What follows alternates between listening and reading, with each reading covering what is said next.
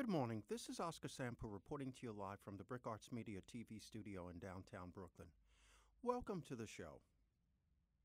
This past week, two days ago, Attorney General William Barr directs the Federal Bureau of Prisons to adopt an addendum to the Federal Execution Protocol and to schedule the execution of five death row inmates that are convicted of murdering children and elders. This has sparked a great deal of controversy throughout the country. To be very succinct with you in regards to how I perceive this, I actually think it is a very good thing. As I have shared with you during many of the broadcasts, I have said, and I'm going to quote myself verbatim, that given the state of digression in this country being as vast and institutional as it is in volume, I think that we have reached a point where, quite frankly, you need to start confronting people with their own mortality. The usage of the death penalty in this country, in one capacity, seems to be inhumane to many people. But the truth of the matter is, given the volume of violence that exists in this country, in order for the death penalty to really be an effective protocol across the board or on an institutional or wholesale level, it would literally have to be used every day throughout this country. And there would have to be multiple executions throughout the course of a 24 hour time span. I find it very interesting that many people state that it is inhumane to utilize the death penalty. I have pondered the thought a great deal. I'm aware of the fact that God, within the body of Christianity, said that vengeance is His. At the same time, as a mortal human being, I wrestle and I struggle with the very bleak prospects that I see on the horizon because violence is not staying the same and it doesn't seem to be regressing in regards to the volume of it. It's only increasing. Last year, I had the misfortune of being in downtown Brooklyn, and I heard a young man who couldn't have been more than 16 years of age tell somebody, I'll empty the clip in him, do 15, and get out. And so I just looked, I turned and I looked at him and I smiled. And I asked myself, what is operating in a society that allows a boy, now in his mind, he's a man, so needless to say, if you referred to him as a boy, he would empty the clip and you do 15 and get out. Getting back to the immediate issue at hand, what is operating mechanistically in a society that allows a boy to not only premeditate but actualize a murder, and with mathematical precision, he can tell you exactly how it's going to go down in a court of law? There's something very disturbing about that, and there's something very laissez faire, casual, if you will.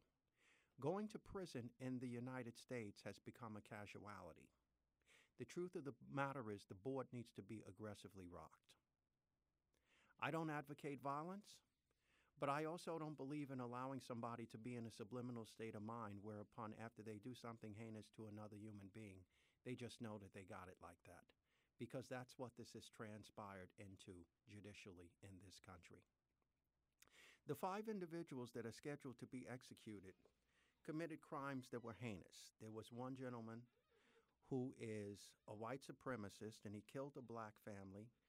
He dismembered their heads, he crushed their skulls, he had their heads weighed down with heavy rocks. He wrapped their heads in plastic bags and covered their mouths and eyes with duct tape. The only way I could regard that is a monster. This is a problem that not only white supremacists, but a lot of white people have in this country unless you are an American Indian, unless you are of American Indian descent, you come from someplace else. White people come from Europe. My father was from Tambere-Bouke, West Africa. Neither come from this country. But getting back immediately to the issue of this individual who was due to be executed on the 9th of December 2019, the truth of the matter is he brought this on himself. It's unfortunate that up until this juncture in time, the taxpayers' money has been used to house him because, quite frankly, I think he should have been executed like he would have been done so in Jordan. Executions in that country are public. He would have been placed on a floor mat. There would have been an executioner standing over him from behind with an AK 47, and he would have been shot multiple times in the back of his head. And thereupon, his body would have been suspended from the top of a crane for multiple hours to allow people to reflect and to visually see this and to know that if you want to kill somebody, and in particular, if you want to sexually assault and take a person's life, this is the protocol awaiting you. It has been 20 years since the death penalty has been fully active in this country, and the machine is rolling once again. Donald Trump has absolutely no problems with it, and my opinion is given the volume of violence in the United States being what it is, if it is proven unequivocally, I give a green light to the death penalty also. May protocol be enriched, may it grow, and may people learn to respect the very sanctity of life itself, because there is a reaction to everything that we do. For every action, there is an action. The universe has consequences, and the universe has spiritual dynamics that we are all subject to. Power to protocol. Thank you and have a beautiful afternoon.